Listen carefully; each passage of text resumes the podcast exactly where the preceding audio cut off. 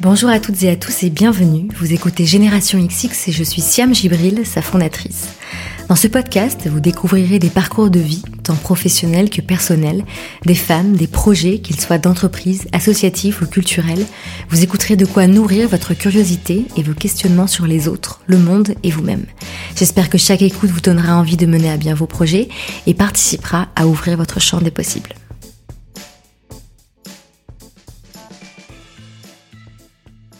Après des semaines chargées en annonces pour Génération XX, je suis très heureuse de vous retrouver pour un nouvel épisode. Aujourd'hui, j'ai le plaisir de recevoir Agathe Bousquet, la présidente du groupe Publicis en France. Dans les articles de presse qui lui sont consacrés, Agathe est très souvent décrite comme une femme engagée. On fait référence à son parcours dans le monde associatif, puisque en effet, alors qu'elle est encore étudiante, elle est bénévole au sein de l'association Solidarité SIDA et y travaille ensuite pendant plusieurs années. Agathe fait notamment partie de celles et ceux qui ont créé le festival Solidays, que vous connaissez certainement. Dans cet épisode, je souhaitais qu'on puisse parler d'engagement avec Agathe hors du cadre associatif. Je lui ai donc posé des questions sur son parcours et son poste actuel dans le secteur de la publicité. Comment réagit-elle lorsque l'industrie dans laquelle elle travaille, ou même ses salariés, sont pointés du doigt pour des façons d'être, de faire, qu'elle ne cautionne pas ou qu'elle condamne? Doit-elle, chaque jour, réaffirmer ses valeurs? Dans cette conversation, il est donc question de cohérence, de contre-pouvoir, du mouvement MeToo et des décisions que l'on doit prendre lorsque l'on est à la tête d'un collectif imparfait. Agathe nous raconte aussi comment elle a appris à ne pas avoir peur des autres et à se sentir légitime, et elle se confie avec sincérité sur l'amitié, son besoin d'être alignée et ce qui l'anime profondément. Je vous souhaite une très bonne écoute et si vous découvrez Génération XX seulement maintenant, sait-on jamais, prenez le temps de vous inscrire à notre newsletter sur générationxx.fr pour être tenu informé de tous nos projets et actualités. Allez, sans plus tarder, place à l'épisode.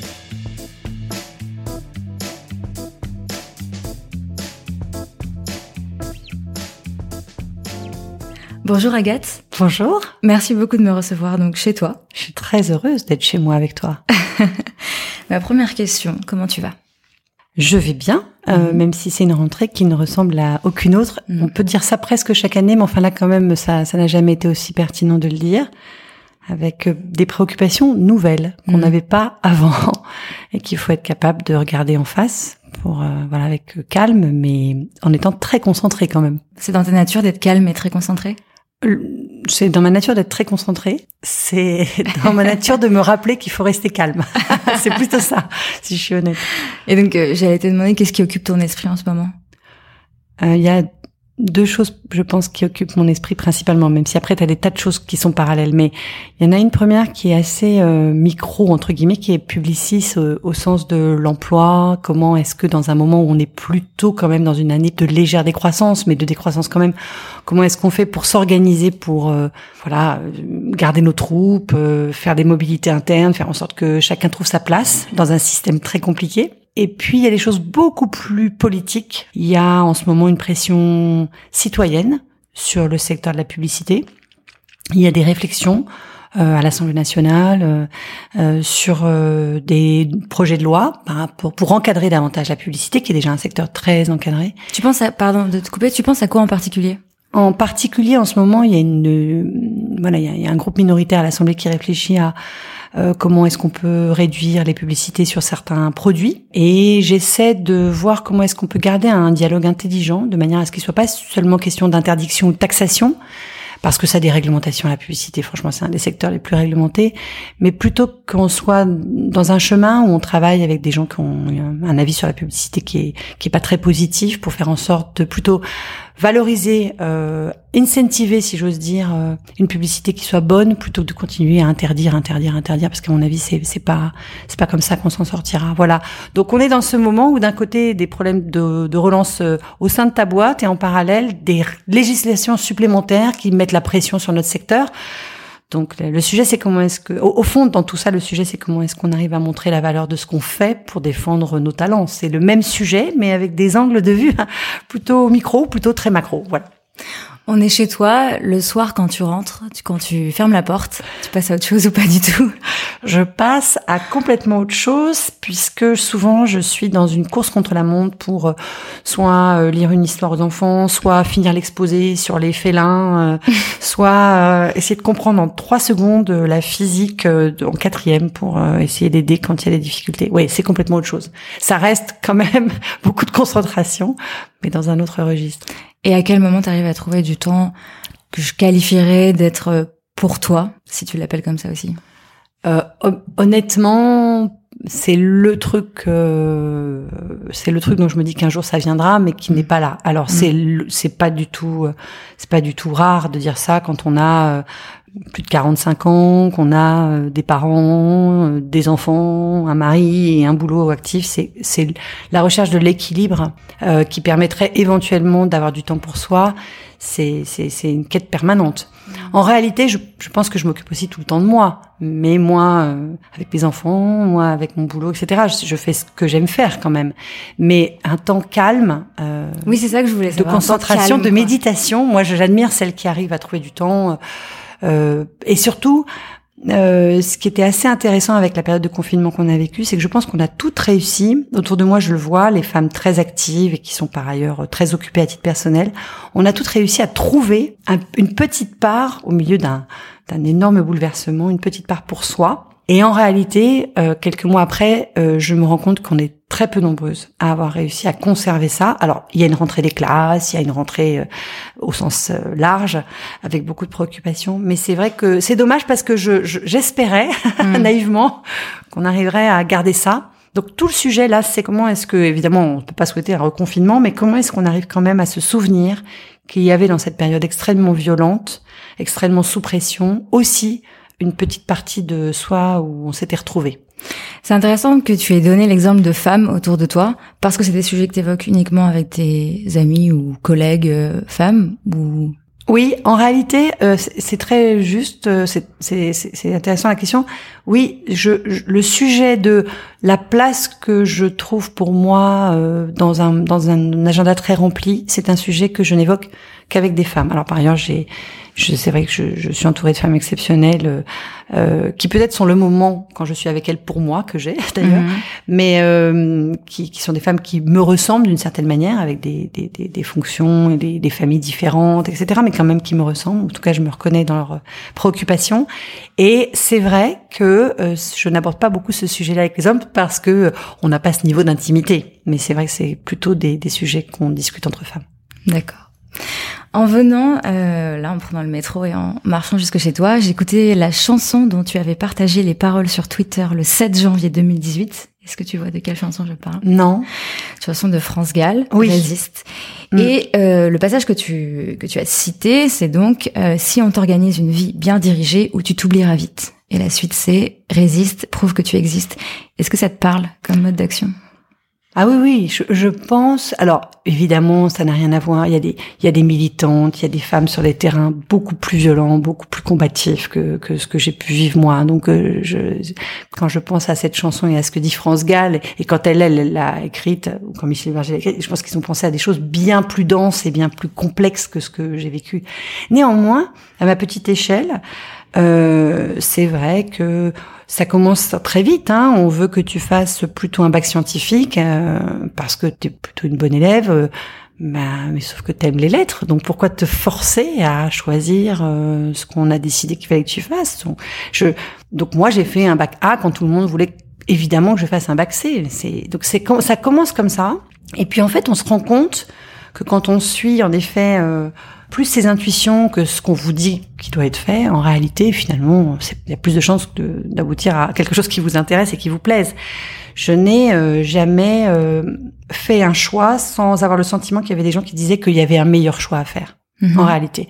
Donc, euh, quand je choisis Solidarité SIDA après Sciences Po, il y a plein de gens pour dire que ce n'est pas une bonne idée. Quand je vais chez Aurora SCG, on me dit que je ferais mieux de ne pas aller en agence. Quand je choisis de, quitter Avas pour aller chez Publicis, on me dit que c'est l'erreur, mais que tout le monde a le droit à un joker, mais que c'est l'erreur dans mon parcours.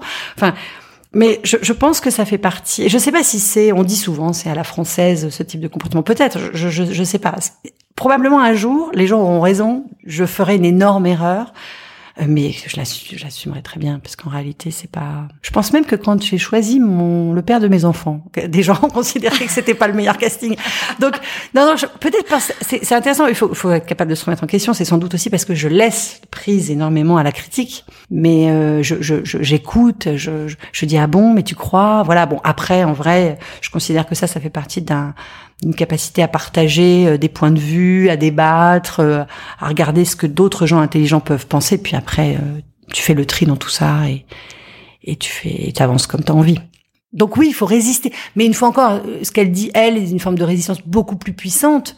Néanmoins, je le vois dans l'éducation, je le vois à l'école, je le vois tous les jours, c'est difficile quel que soit l'âge, de d'arriver à, à prendre ce qu'on te dit et à, à un moment donné digérer et, et te rappeler qu'au fond, c'est, en réalité, c'est que ta vie. Donc euh, c'est facile de dire aux autres ce qu'ils doivent faire, mais ils vont pas le faire. Donc euh, voilà. mais c'est, on n'est pas très très libre euh, de choisir. Donc il faut essayer de garder le maximum de ce, de se souvenir au maximum qu'au fond, ça dépend quand même un peu beaucoup de toi et qu'à la fin, c'est quand même toi qui vas le vivre. Donc voilà. Est-ce que c'est quelque chose qu'on t'a transmis ou que t'as appris toi-même? Moi, je pense qu'on me l'a, on me l'a beaucoup, on m'a beaucoup aidé puisque mes parents m'ont jamais mis de pression particulière. Alors c'est facile de pas mettre trop la pression hein, quand tout, quand tout, quand t'avances mmh. relativement bien. Hein, mmh. euh, je considère que j'étais pas une enfant à problème, mais euh, mais c'est vrai que je, quand j'ai choisi par exemple euh, d'aller en filière littéraire ou de faire un, le choix de solidarité SIDA, enfin j'ai jamais ressenti de jugement de leur part. Ils n'ont jamais, ils avaient pas, une, ils avaient pas décidé quoi que ce soit pour moi à l'avance. Donc de ce point de vue-là, j'ai été extrêmement aidée par eux.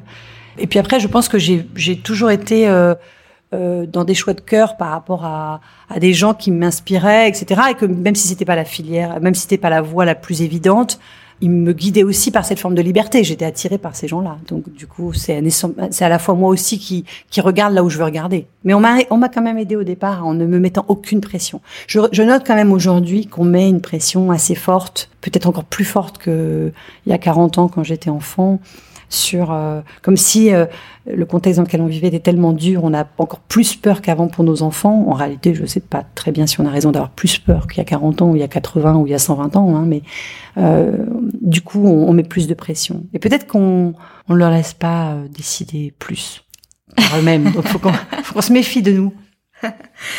Tu disais donc euh, à plusieurs stades de ta vie, il y avait des on qui te disaient mais pourquoi tu fais ça ou pourquoi tu fais tel choix?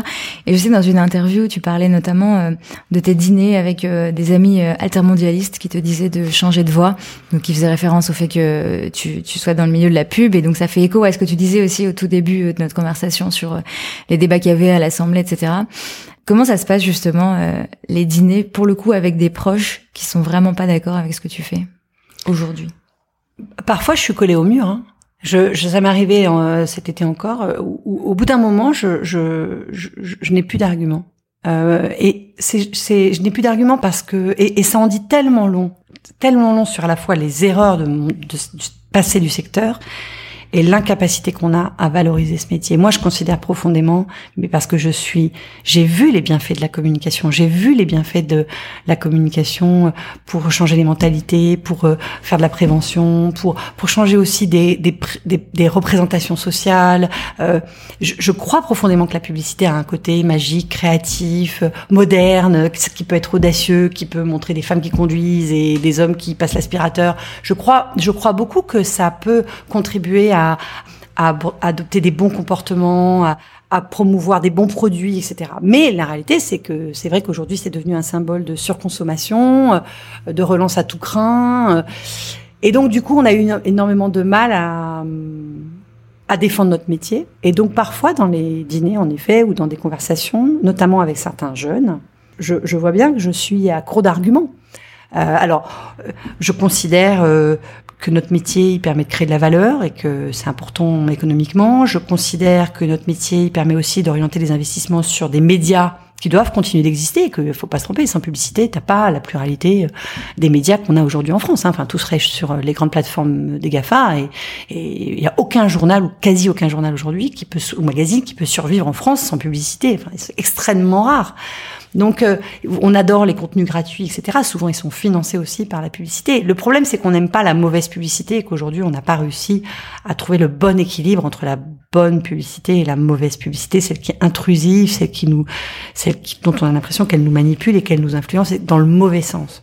Donc, je pense que ces contradictions, enfin, ces, débats, ils vont atteindre probablement un nouveau pic, un nouveau paroxysme euh, avec les, propositions de, de, la Convention citoyenne de l'année prochaine. Le sujet n'est pas de, et je le sens d'ailleurs beaucoup monter une fois encore dans mes dîners, mais le sujet, euh, pour moi, c'est de ne pas euh, radicaliser nos positions à nous bêtement, d'accepter la part d'erreur qu'on est capable d'avoir, les, les erreurs qu'on a pu faire et puis celles qu'on est encore en train de faire, et de dire ok, vous ne changerez pas les comportements, vous ne changerez pas les produits, vous ne changerez pas l'économie, vous ne changerez pas la manière de trier, de de, de, de jeter, de sans communication. C'est pas vrai. Il faut communiquer, il faut expliquer, il faut faire la pédagogie. Vous avez besoin de la communication, grand 1.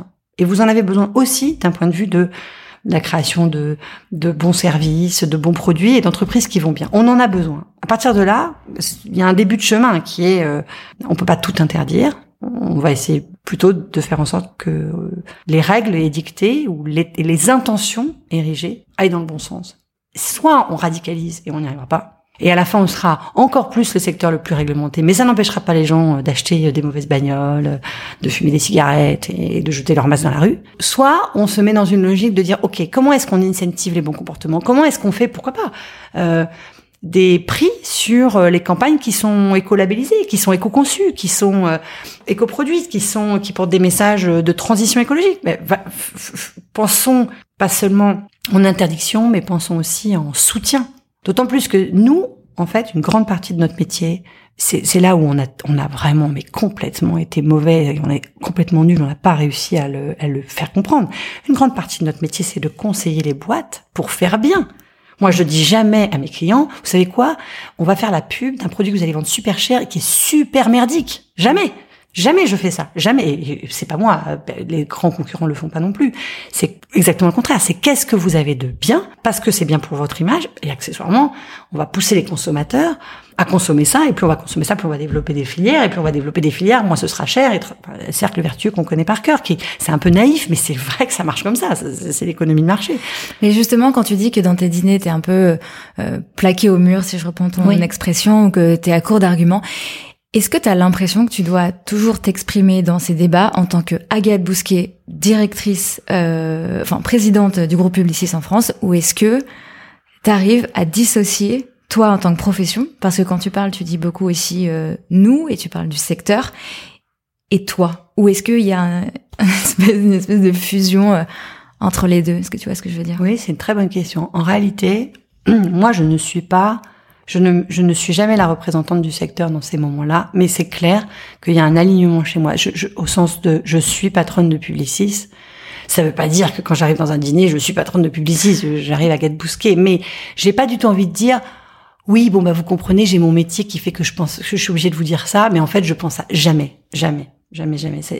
Sinon, je quitterais. Si profondément, je pensais que euh, on peut pas jouer un rôle, qu'on peut pas progresser, que même on peut pas être profondément utile en étant dans la place de confiance dans laquelle on est auprès des entreprises. Je, si je pensais pas qu'on peut servir à quelque chose de bien, et si je ne pensais pas que la com était utile, à la fois économiquement, mais même socialement, euh, mais je, je, je, je quitterais le métier. Je vraiment. Mm. Je peux gagner potentiellement plus d'argent en faisant quelque chose de plus grave, de plus mal. je pense que je peux trouver des, euh, je ne citerai pas d'exemple, mais j'ai des offres d'emploi dans des métiers qui me semblent euh, moins vertueux encore et, euh, et, et, qui sont plus lucratives. Ça ne m'intéresse pas. Euh, je suis là parce que j'aime le collectif publiciste, parce que je m'y sens bien, mais aussi parce que profondément, je n'ai pas de désalignement. ma colonne vertébrale, elle est, elle est alignée une fois encore, par rapport à ta question, pas avec tout ce que fait le secteur. Hmm. Évidemment non. Euh, hier, je me suis un peu fâchée avec quelqu'un qui est d'une agence euh, et qui, sur le sujet des conventions citoyennes, je lui dis, je pense qu'on n'a pas la bonne tonalité, je pense qu'on s'y prend pas comme il faut, je pense que ce que tu dis n'est pas la bonne manière de faire. Donc, évidemment que, comme dans tous les secteurs, il y a des positions qui sont différentes, mais sur le fond, je suis alignée avec ce que on fait euh, chez Publicis par rapport à mes valeurs.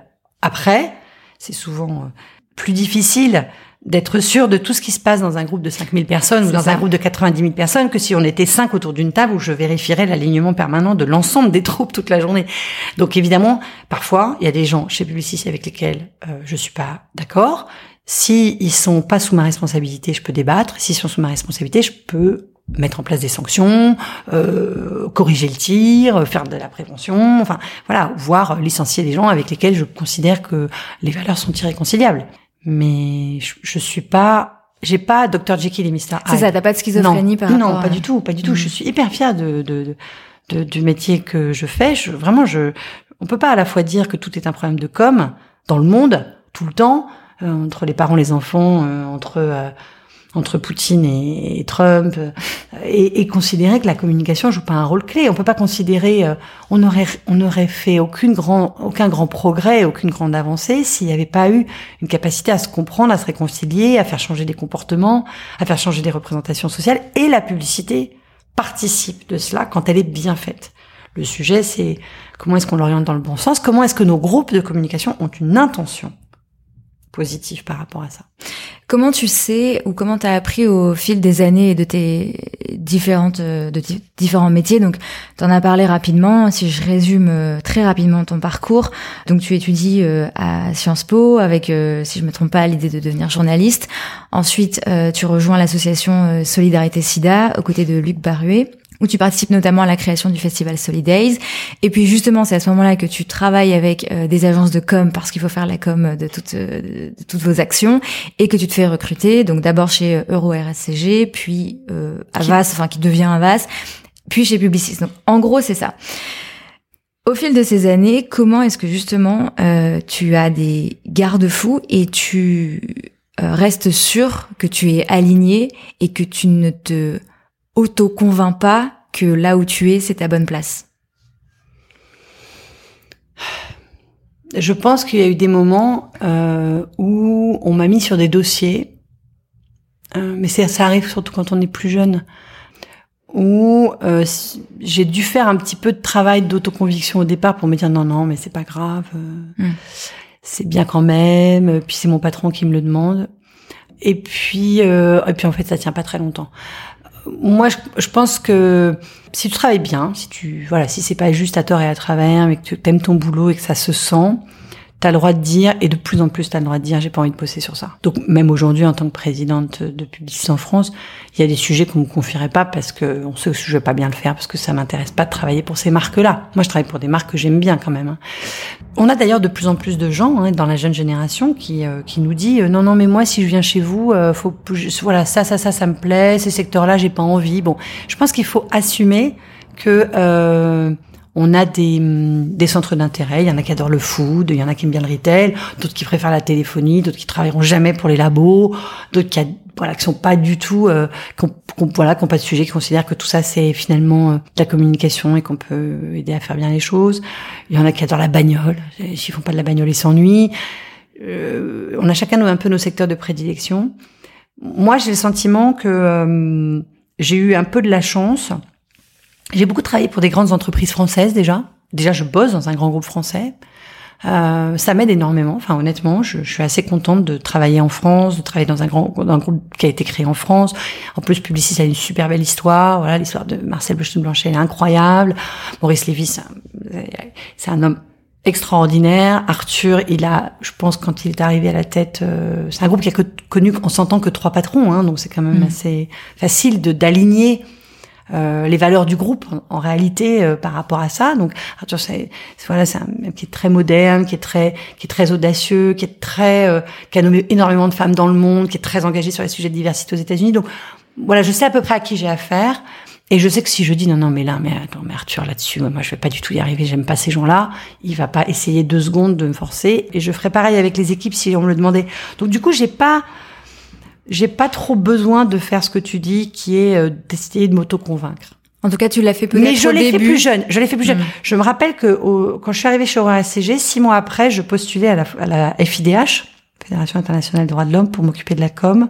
Finalement, j'ai j'ai pas pris le job euh, parce qu'on m'avait mis sur un dossier et qu'en fait ma manière à moi euh, mais ça faisait six mois que j'étais chez Roi C'est plutôt que de dire au patron je suis pas à l'aise, ça, ça avait été d'envoyer un CV parce que j'avais vu dans Télérama une offre d'emploi pour être responsable de la com de la FIH. Et puis je, je me rappelle très bien d'une discussion avec ma mère qui m'a dit mais attends euh, vas-y, bien sûr, c'est super. Tu retournes dans le monde associatif, bien sûr, fine. Mais t'aimes bien quand même ce que tu fais. Sauf que t'aimes pas le, t'aimes pas ce dossier. Peut-être qu'il suffit juste de dire que t'as pas envie d'être sur ce dossier. Et en fait, c'est ça qu'il faut essayer de faire toujours. C'est pas de trouver la, la, la, la fuite, quoi. C'est d'oser affirmer, même quand t'as 26 ans et que tu débarques dans un grand groupe comme Euro ACG, que bon, bah, ce truc-là, tu le sens pas. Et en réalité, c'est ça qui est formidable avec les gens des agences, c'est qu'on peut tomber sur des cons, il y en a, mais globalement, moi je suis quand même tombée surtout sur des patrons qui étaient d'accord pour comprendre que ça c'était pas mon truc. Et si t'étais tombée sur des patrons qui étaient pas d'accord?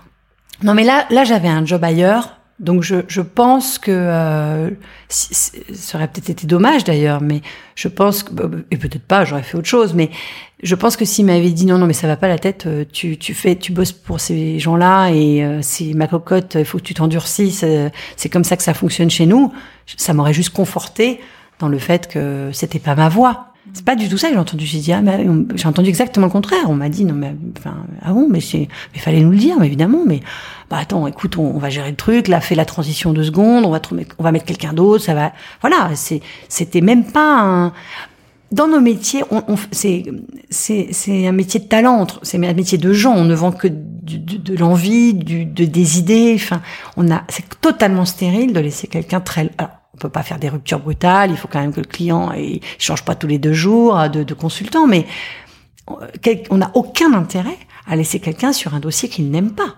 Après, si ce quelqu'un euh, ne convient à aucun autre dossier ou passe sa vie à changer, n'est jamais content, c'est qu'il aime pas le boulot. Il faut qu'il. Enfin, on est quand même des modèles économiques. Faut à un moment donné, on, c'est pas c'est pas un système à la carte. On n'est pas au spa non plus. Mais euh, il faut il faut entendre des revendications profondes. À partir du moment où le mec il est pas du tout, ou la nana est pas du tout adaptée à ce dossier-là, ça lui convient pas. Moi, ils ont dû considérer à ce moment-là que j'étais prometteuse suffisamment pour qu'on me laisse pas un endroit. Euh, j'avais pas envie d'être. Alors c'est qu'il faut dire, mais il faut pouvoir être écouté aussi. Voilà, enfin c'est un petit peu. Euh, bah si c'est sûr que si euh, globalement tu dis non à tout et que tu bosses pas trop, euh, t'as moins de chances d'être entendu. Mais c'est vrai qu'après on m'a réorienté pas mal sur des sujets euh, plus publics, euh, plus j'ai quand même beaucoup bossé pour la Poste, pour EDF, pour Orange, pour c'est vrai que je me suis quand même fait plutôt la SNCF. Enfin, c'est vrai que du coup, on s'est dit bon, il y a, elle est plus alignée avec des boîtes euh, comme ça. Mais en réalité, euh, j'ai aussi fait, euh, j'ai aussi fait des choses plus privées, des boîtes plus privées où je me suis régalée aussi. Et, et chez Publicis, j'ai des clients qui sont de tout ordre. Et en fait, ça, ça dépend aussi de la vision du patron. Ça dépend où il a envie d'emmener sa boîte. T'as des gens qui sont qui, qui, veulent faire un effort, qu'une fois encore, qui veulent mettre une intention dans l'histoire. T'es pas obligé d'aimer leur secteur au départ à fond, mais si tu veux, s'il y a une transition en cours, c'est super intéressant que la com y participe. Sur ce sujet de euh, dire euh, ce qu'on pense, la dernière fois qu'on s'est vu, j'ai assisté malgré moi à une conversation où justement tu disais ce que tu pensais. Et j'ai lu dans un article que tu avais appris, notamment euh, quand tu étais chez Solidarité SIDA, à ne pas avoir peur des gens. Ouais. Qu'est-ce que tu entends par là Ne pas avoir peur des gens? En fait, euh, je pense que quand on est une femme avec un profil plutôt bon élève, on peut, euh, bah, pour caricaturer, on a un peu peur des gendarmes. On a un peu peur de la maîtresse, on a un peu peur d'une forme d'autorité. On est, on, enfin, évidemment, euh, je sais pas, je, je, suis pas psychiatre, je suis pas psychologue, je suis pas anthropologue, mais il y a, y a peut-être des, des, des, choses qui s'expliquent. Mais c'est vrai que je note, en tout cas, une peur. Euh, face à un nom, face à une autorité, capacité à moins ouvrir sa bouche très grand et, et à se conformer à ce qu'on nous demande. Bon, euh, c'est une maîtresse un jour qui, qui dit à une assemblée de parents, j'en faisais partie, c'est génial cette année on a plus de filles que de garçons. Et je lève la main et je dis et en quoi est-ce que c'est génial? Ah bah parce que du coup la classe sera plus sage. Et je lui dis ce que vous dites c'est pas bien pour les garçons mais c'est encore pire pour les filles. Donc ça commençait pas très très bien euh, l'année scolaire mais c'est vrai, on a un vrai sujet de savoir ne pas avoir peur euh, de bousculer, euh, de dire les choses, de, de, de, se mettre dans un petit dans un petit coin tranquille. Euh, on s'expose moins certes, mais en réalité on prend moins de risques. Et à la fin, c'est nous qui, c'est les femmes qui se mettent dans des situations là, elles sont elles sont elles sont protégées à court terme en réalité. Et souvent euh, elles sont après dans des impasses. Euh, parce qu'elles n'ont pas assez dit quelles étaient leurs aspirations profondes, leurs envies, leur parcours, leur, leur, leur volonté de progresser ou de s'affirmer ou d'être augmentées. Enfin, ça peut être des choses très concrètes.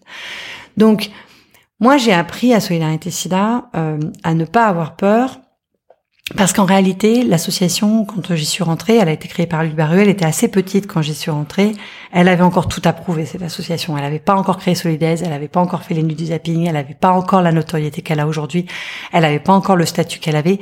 Donc en fait, une des manières qu'elle avait euh, d'exister, c'était de s'imposer. Et quand je dis de s'imposer, c'est pas seulement de s'imposer vis-à-vis de, de, partenaires où on va chercher de l'argent pour monter des projets alors que personne ne croit qu'on peut faire un festival et qu'il faut prouver qu'il faut le faire. C'est même de s'imposer dans son propre secteur. C'est que le secteur de la lutte contre le sida s'était construit à juste titre d'ailleurs sur des associations hyper militantes de gens qui étaient très concernés à titre personnel, séropositifs, euh, familles de personnes malades, euh, proches de personnes malades, homosexuels, euh, femmes ou hommes, etc. Et donc euh, parents, parents d'enfants malades, enfin des gens très très concernés. Solidarité Civile avait un positionnement plus généraliste. En gros, euh, tu avais 18 ans, tu étais juste volontaire pour participer à la cause, tu n'avais pas besoin de montrer un, un, parcours de vie euh, qui, qui, qui, légitimait ta venue dans l'association. Mmh. C'était pas le sujet. Mmh. Euh, et donc, pas avoir peur des gens, ça a été, ça a commencé aussi par dire, on a le droit d'être là. On a le droit. On n'est pas exactement sur le même credo que vous, mais on a une, on a une place à jouer. Et c'est vrai que je me suis rendu compte que dans les premières réunions dans ce monde interassociatif, etc., j'étais impressionnée. Et qu'au fond, je les comprenais quand ils essayaient de nous dire qu'est-ce que vous foutez là, pourquoi vous êtes là, qui êtes-vous, etc. Une partie de moi comprenait pourquoi ils nous regardaient comme ça. Et que ça m'effrayait. Et que ça me faisait faire être toute petite. Et donc, en plus, j'étais une femme, il y avait essentiellement des hommes hein, quand même dans ce milieu. Alors, on, se parle des débuts des années 90, donc euh, il y avait vraiment beaucoup beaucoup d'hommes dans le milieu SIDA, euh, plus que des femmes. Et donc, je, je, je, me suis tout de suite retrouvée en situation d'avoir peur par, par, un, par un, un manque de, de légitimité que je ressentais. Et donc, j'ai appris à dépasser ce sujet de la légitimité. À partir du moment où tu veux faire les choses bien et que tu as une idée qui va dans le bon sens à tes yeux, la question de la légitimité de ce que tu as fait, de ce que tu pas fait, de ton statut sérologique, etc. C'est, c'est, non, t'as le droit d'être là. Voilà. Donc j'ai appris de ce point de vue-là, à ce moment-là, à ne pas avoir trop peur des autres, qui parfois essaient de te mettre en effet dans un endroit, alors que toi, t'as pas du tout envie d'être dans cet endroit-là. T'as le droit d'être au centre et t'as le droit de dire pourquoi t'as as, envie d'avancer dans ce sens-là. Comment t'as fait cette transition? Parfois en ayant des regrets, c'est-à-dire en sortant d'une réunion et en ayant les boules, quoi, en me disant mais euh, j'ai pas dit ça, euh, euh, on m'a empêché de le dire ou je me suis pas sentie légitime alors que finalement quelqu'un d'autre l'a dit ou quelqu'un d'autre l'a fait. Et du coup, j'ai mal incarné l'association, j'ai mal représenté notre combat, j'ai pas aidé la cause ou j'ai pas aidé euh, ce que nous on était en train de, de vouloir faire. Euh, donc c'est parfois c'est des choses que tu as ratées qui où tu te dis mais pourquoi je suis pourquoi je me sens comme ça? Donc ça ça ça, ça a beaucoup aidé. Parfois en voyant aussi des succès, c'est-à-dire que d'un seul coup tu oses et puis tu te rends compte quand même que ouais ça marche super bien et qu'en fait t'es pas plus bête qu'une autre ou t'es pas plus légitime qu'une autre. Donc ça c'est une espèce d'imbrication de de d'avancée euh, que tu fais sur euh, sur toi. Et puis il y a eu des moments beaucoup plus structurants dans ma carrière ou notamment un où j'ai la première fois où je suis devenue présidente d'agence où j'ai été aidée par un coach où là, j'étais directrice générale, donc numéro 2, mon patron s'en va, euh, je prends la place de présidente. Et, voilà, il décide de quitter euh, Avas pour monter sa boîte et je, je, vais prendre sa place. Ça a été mon patron pendant 12 ans, autant dire que je me sens pas du tout à son niveau. Et je vais prendre sa place. Et donc là, pas avoir peur des autres, c'est d'abord pas avoir peur de, de toi dans la fonction. Parce que sinon, tu es terrorisé par les autres tout le temps si tu te sens pas à l'aise dans ta fonction. Donc là, mon directeur financier à l'époque, euh, Bertrand, qui est un, qui est un homme formidable, m'a dit, cocotte, tu, tu prends le job, tout le monde trouve ça super que tu le prennes, mais toi, tu t'es pas, t'es pas aligné là dans ta tête. Tu penses que tu seras pas à la hauteur de ton, de ton prédécesseur. Donc euh, voilà, quelques séances de coaching pour me rappeler que oui, j'étais là encore totalement légitime pour prendre le job. Après, je pouvais me rater ou je pouvais réussir. Ça, l'histoire le dirait. Mais qu'en tout cas, J'étais à ma place et euh, ça, il fallait juste que moi je me le dise. Rassure-moi, t'as déjà vu des hommes aussi souffrir de ce truc de légitimité? Ouais, ouais, ouais. Je, je, je, j'en vois, euh, j'en vois et ça se voit euh, parfois pas du tout comme je peux le voir chez les femmes. Ça peut se voir par des excès. De colère, euh, de de- d'autorité. euh, c'est- c'est c'est un peu caricatural, hein, évidemment. Je, je, je, vois, je, je vois aussi des hommes plus fragiles et, et, et je vois aussi des femmes plus autoritaires, bien sûr. Oui, Mais oui.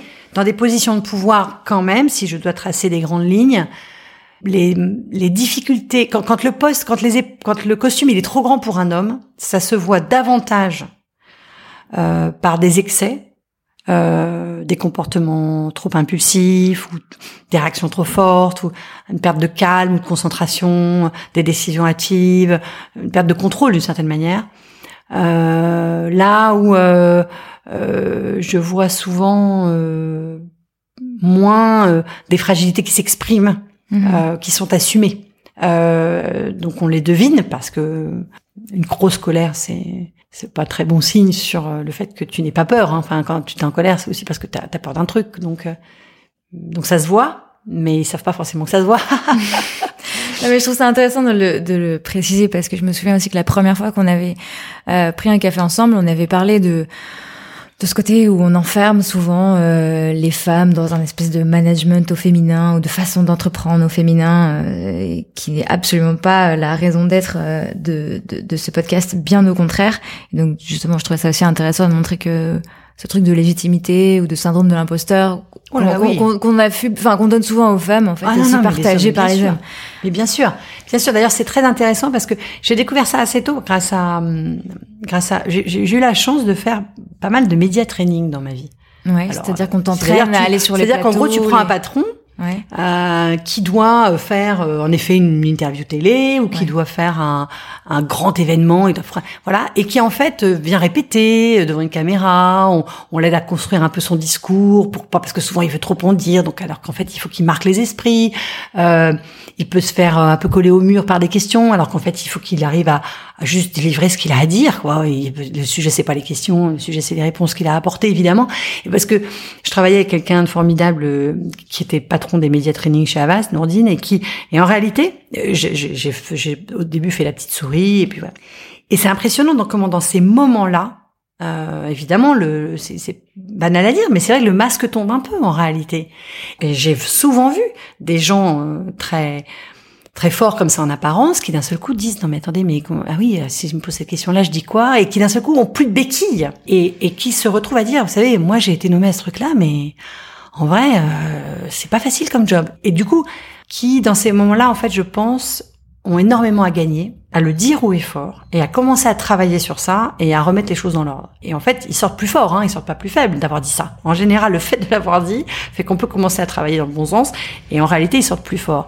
Mais il y a pas, on passe pas toujours par cet exercice-là. Mm. Donc oui, le, le- moi j'ai beaucoup vu le masque qui tombe et, et les soucis de, de légitimité euh, personnelle euh, chez les hommes aussi comme chez les femmes, Euh, exactement pareil. Ouais. Et en effet, pour puisque tu évoques la discussion qu'on a eue, c'est vrai que moi ça m'agace les caricatures de management au féminin, de fragilité au féminin, etc. Parce qu'en fait, c'est autour de moi, je, je vois les mêmes. Juste, elles sont cachées différemment ou elles se montrent différemment selon les personnalités. Et c'est pour ça que je dis souvent, il n'y a pas un management au féminin ou un management au masculin. Il y a des bons et des mauvais managers. Et dans les bons managers ou dans les bons leaders, il y a souvent des gens qui ont regardé en face le fait que oui, c'était pas facile leur job. Être patron, c'est super dur. C'est super dur. Enfin, après, euh, je les plains pas, mais c'est Oui. hyper difficile. C'est souvent, en effet, devoir décider de trucs que t'as pas forcément dans ton fort intérieur envie, t'aurais préféré faire autrement, d'assumer euh, des décisions que, tu assumes parce que tu les as prises, mais qui sont dans des contextes extrêmement tendus, de faire des choix où franchement la science elle est pas exacte. Est-ce que demain euh, on fait le tout bio ou on garde encore une partie pas bio? Est-ce que demain j'abandonne la bagnole diesel et je me mets dans le tout électrique? Com- com- Combien je vais virer de personnes si je fais ça? Mon modèle économique il va où Euh, Est-ce que j'ai raison euh, de construire des grands hyper et je ferais mieux de faire des petits des petits magasins de proximité? Mais qu'est-ce que enfin des grandes décisions stratégiques de, de- dans l'innovation, dans les recrutements. Les recrutements, enfin pardon, mais c'est pas une science exacte. Tu vas chercher un grand patron euh, demain pour diriger ta une de tes grandes parties de ton business, mais le mec tu l'as vu, tu t'es passé par des chasseurs, il a rencontré plein de gens, etc. Enfin il y a quand même une part de risque énorme. Et souvent c'est le patron qui prend la décision à la fin, donc il flippe parfois. La question c'est comment est-ce qu'il gère les déséquilibres et parfois le manque d'harmonie dans sa journée. Euh, donc c'est un métier difficile. Il faut se sentir, ça c'est sûr, hyper légitime Ça veut pas dire qu'on va réussir une fois encore, mais il faut se sentir à sa place, aligné avec sa place, pour avoir une chance de, en tout cas, de bien travailler avec son environnement. Et c'est là où tu reconnais les bons et les mauvais managers. Ceux qui sont alignés et légitimes au fond d'eux-mêmes sont des gens qui vont s'entourer de gens meilleurs qu'eux, sont des gens qui vont déléguer avec euh, tout en guidant. Euh, c'est des gens qui vont être plus à l'aise avec leur vision et donc ils vont mieux la partager. Parce que si t'es pas à l'aise avec ta vision, tu sais pas la partager. Du coup, c'est le bazar. Enfin, c'est tout un tas de, c'est toute une maillotique qui se met en place. Et ça, franchement, les hommes et les femmes, euh, et je vous, voilà, ils ont les mêmes difficultés. Et la question, c'est comment ils vont régler le problème en réalité. Tu parles de devoir assumer des décisions difficiles ou de devoir, voilà, il y a des, des, sujets qui sont compliqués. Et la dernière fois qu'on s'est vu, je t'ai aussi demandé est-ce qu'il y a des sujets sur lesquels on t'interroge jamais? Et tu m'as dit que euh, c'est vrai qu'il y a un, espèce de tabou autour de Publicis, qui est tout ce qui entoure euh, les, euh, les affaires de harcèlement qu'il y a eu. Et tu dis que c'est une question qu'on ne pose pas souvent. Et ensuite, on en a discuté sur bah, justement quelle est toi ta responsabilité T'en parlais tout à l'heure, euh, oui, toi tu peux être aligné, euh, tu peux savoir quelle est ta vision, etc. Mais derrière, il y a 5000, 10 000, je ne sais combien de milliers de personnes qui sont pas toi et qui n'ont pas la même façon de penser, de voir les choses que toi. Comment euh, ça se passe du coup pour toi, personnellement? Bah ça, ça, fait partie des choses sur lesquelles tu es un peu en alerte en permanence. Quand il y a eu le mouvement MeToo et quand il y a eu le mouvement MeToo Pub, avec notamment le travail qu'on fait qu'on fait les Lyonnes. Euh, j'ai vu dans certains groupes. Euh, les Lyonnes, pardon, juste pour préciser. Oui, les Lyonnes, c'est c'est une association qui s'est créée. Euh, au moment, qui, qui, a un peu lancé le mouvement MeToo Pub et qui aujourd'hui euh, continue euh, d'alerter, voire d'épingler, hein, si, vous, si tu me permets l'expression, des gens dans notre secteur qui, dont elles ont, elles ont suffisamment de témoignages pour dire qu'il y a un problème. Euh, moi, j'ai bien vu, il y a eu des réactions défensives euh, de patrons hommes d'agence en disant mais qu'est-ce que c'est que ce... bon, j'ai tout de suite dit attendez, le mouvement MeToo pub, c'est une accélération euh, de la visibilité d'un sujet qui est quand même un peu tabou, mais qui existe. Euh, c'est une bonne chose. Ça doit nous aider à faire mieux dans nos agences. Donc t'as pas eu de moment de panique, toi personnellement, tu savais qu'on allait venir après toi non? Ben, Je savais qu'à partir du moment où je suis numéro un en France, il y a 5000 salariés, euh, je sais que le monde, il n'est pas parfait chez moi, potentiellement. Et en plus, j'ai cette discussion assez tôt d'ailleurs avec euh, l'association, mais d'une manière générale, il y a plusieurs associations hein, qui, sont, qui sont impliquées sur le sujet. Et là, ça a été formidable parce que des choses qu'on faisait déjà, bien, on les a rendues plus visibles, plus en interne, plus lisibles, on les a, les best practices, on les a, qui étaient dans une agence, on les a mises dans toutes les agences. On a, faut quand même le dire, ça a été une pression qui nous a amené à faire mieux les choses. Donc moi, je remercie très clairement les gens qui alertent sur ce qui ne fonctionne pas dans l'entreprise pour pouvoir progresser. Il faut cette euh, pression-là. Même si, une fois encore, on avait mis en place plein de trucs. Alors, les boîtes anglo-saxonnes dans le secteur disent, oui, nous, on a des chartes, on a des règles, ça. Oui, nous aussi, on a tout ça. je, je parle pas des, des chartes, des formations, je parle vraiment d'accélérer des prises de conscience, le fait que tous les comités de direction en parlent, le fait que euh, quand il y a euh, une enquête du CHSCT et qu'il y a quelqu'un qui est visé, on prend en main le sujet, même si ce mec il vient de gagner trois compètes et que c'est un super manager et que tout le monde l'adore, on regarde le truc, on mène l'enquête et s'il faut aller au bout, et moi j'ai viré des gens hein, pour ça, hein, on, voilà, on va au bout. Donc, je pense que cette pression, elle était utile et elle continue de l'être tous les jours. Euh, ce qui est compliqué, si c'est que en effet je suis pas euh, derrière euh, chaque salarié et heureusement d'ailleurs pour vérifier que tout le monde à tout moment euh, n'a pas une remarque discriminante parce qu'on parle du sujet des femmes enfin il y a plein d'autres sujets hein mmh. n'a pas de n'a pas une remarque blessante discriminante inacceptable d'un point de vue éthique ou moral voilà donc j'ai besoin de mettre en place toujours et de vérifier que tout le monde connaît en permanence les systèmes d'alerte.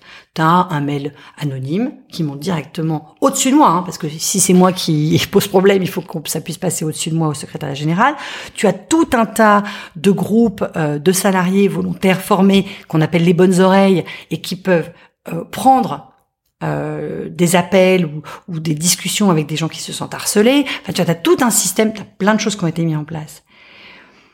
Je dis toujours, et c'est ça le plus compliqué parce que tu cours dans le business, etc.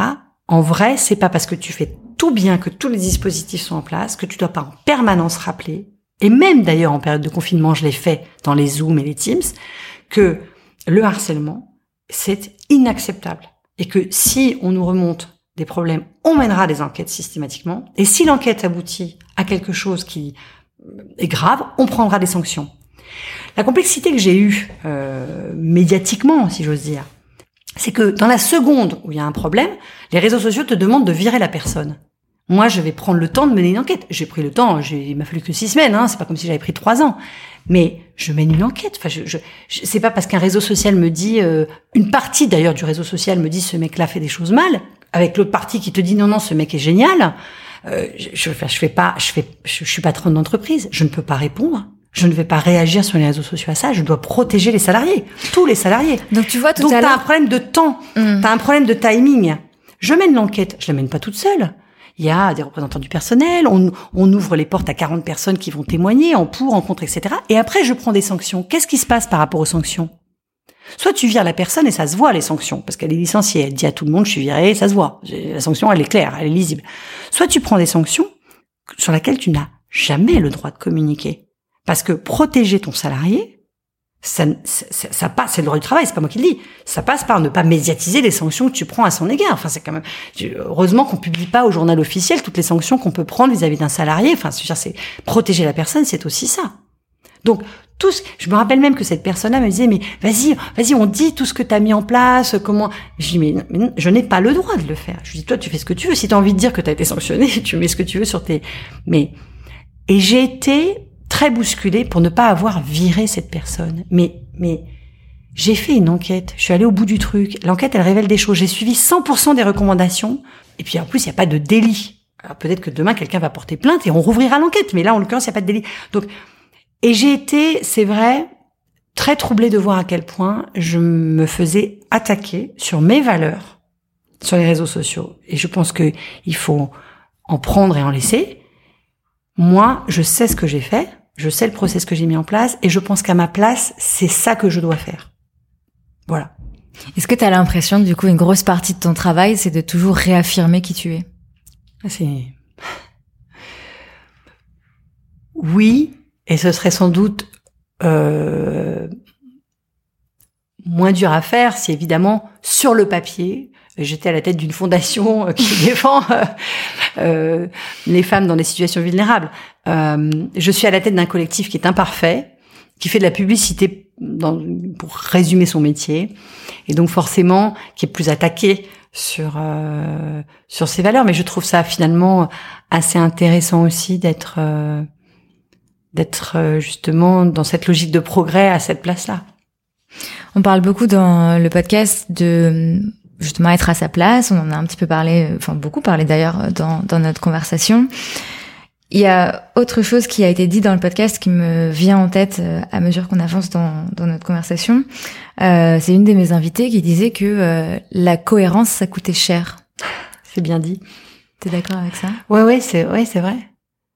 C'est vrai, c'est très bien dit. C'est ça coûte cher. Enfin, disons qu'en plus ça ça coûte cher parce que faire le bien, c'est concrètement ça coûte cher. C'est-à-dire que par exemple, quand on décide chez Publicis d'avoir une bonne note sur l'égalité homme-femme, c'est concrètement de l'argent. Parce que je peux pas baisser le salaire des hommes pour donner aux femmes, je dois juste augmenter euh, le salaire des femmes. Donc ça coûte cher concrètement. Faire bien, faire bien sur les sujets du handicap, sur la diversité, ça prend du temps, ça prend de l'argent. Il faut l'assumer. Donc être cohérent par rapport à une vision qu'on peut avoir, c'est souvent des investissements. Euh, après, euh, je considère que ces investissements gagnants. Mais il n'empêche que c'est vrai.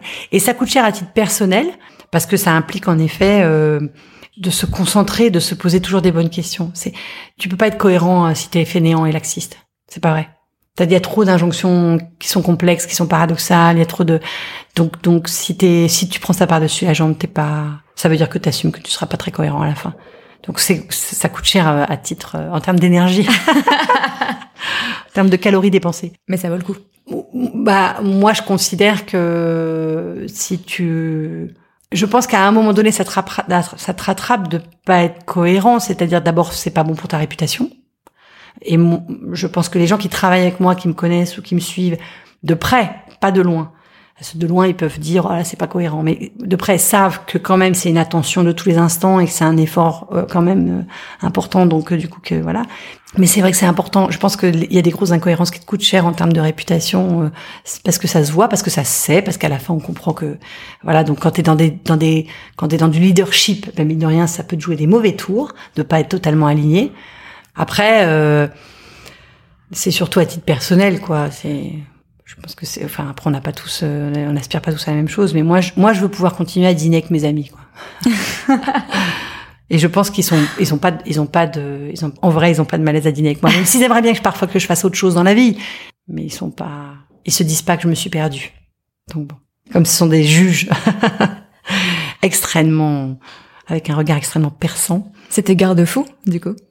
Bah, en tout cas c'est toujours euh, je pense que quand on a des amis fidèles euh, oui, moi, un Luc, un Luc Baruet régulièrement me demande, mais est-ce que tu es vraiment heureuse? Mais est-ce que là, dans la crise, il m'a posé la question récemment. Il m'a dit, mais dans la crise, là, tu, tu, tu, on est d'accord que tu vas rien faire, que t'as pas envie de faire au fond de toi. Donc finalement, des questions euh, qui sont extrêmement justes et qui sont qui sont un peu le fil directeur que t'as que t'as choisi pour cette interview, mais je le comprends a posteriori. je le découvre au fur et à mesure. Euh, c'est finalement une interview d'amis, euh, puisque c'est très proche de ce que peuvent me oui, un Luc Baruet, par exemple, il est très soucieux de ça. Et il y a une part intéressée où il se dit peut-être qu'un jour, euh, elle, lâchera tout ça et elle fera autre chose et il faudra que on, retravaille ensemble parce que c'est vrai qu'on se quitte pas beaucoup.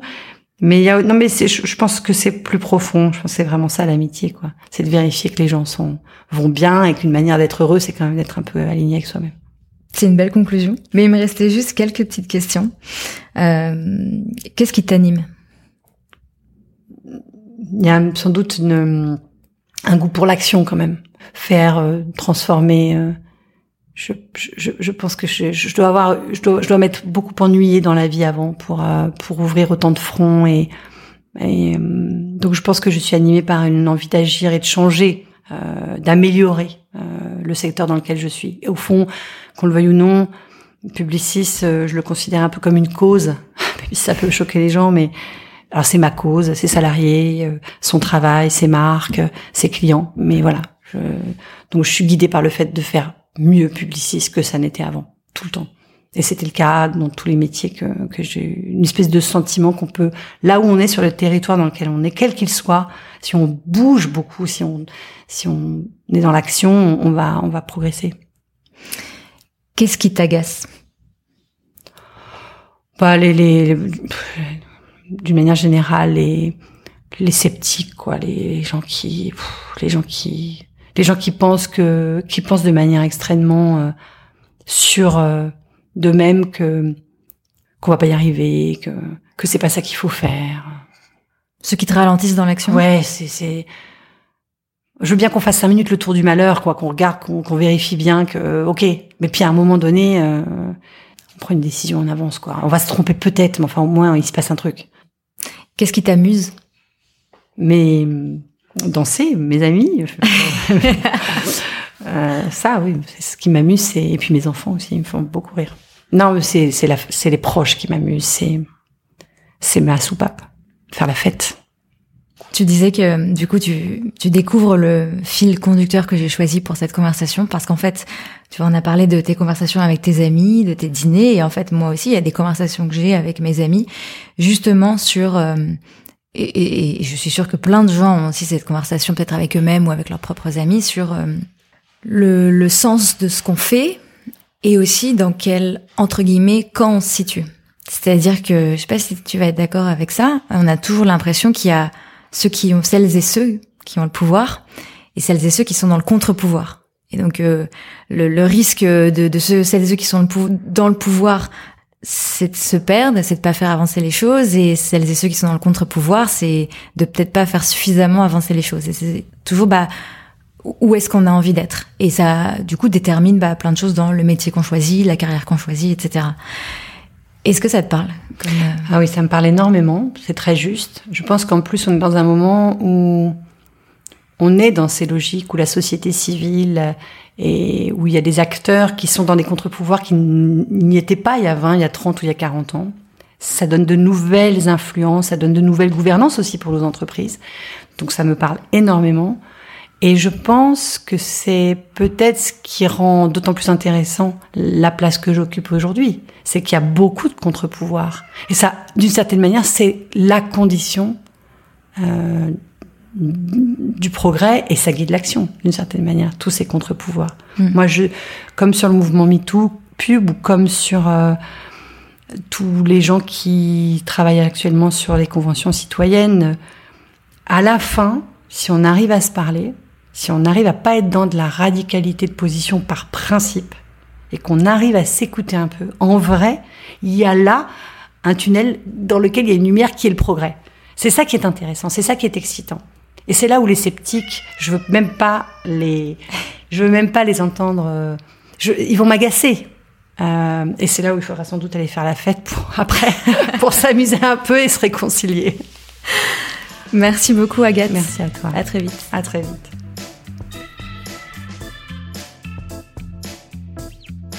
Un grand merci à Agathe d'avoir pris le temps de me recevoir chez elle et de se confier avec sincérité à mon micro. Merci beaucoup à Marie-Sophie de nous avoir mis en relation il y a un petit bout de temps et merci beaucoup à Anne-Sophie d'avoir organisé nos rencontres. Vous pouvez continuer à suivre Agathe sur son compte Twitter at Agathe Bousquet, tout simplement. Merci d'avoir écouté cet épisode. S'il vous a plu, partagez-le autour de vous et sur les réseaux sociaux afin d'en faire profiter le plus grand nombre. N'hésitez pas non plus à laisser un avis positif à propos de Génération XX sur vos applications de podcast. Pour ne rien manquer de notre actualité, suivez-nous sur les réseaux sociaux, at GénérationXX sur Instagram, et surtout, inscrivez-vous à notre newsletter sur générationxx.fr. Bonne semaine et à très vite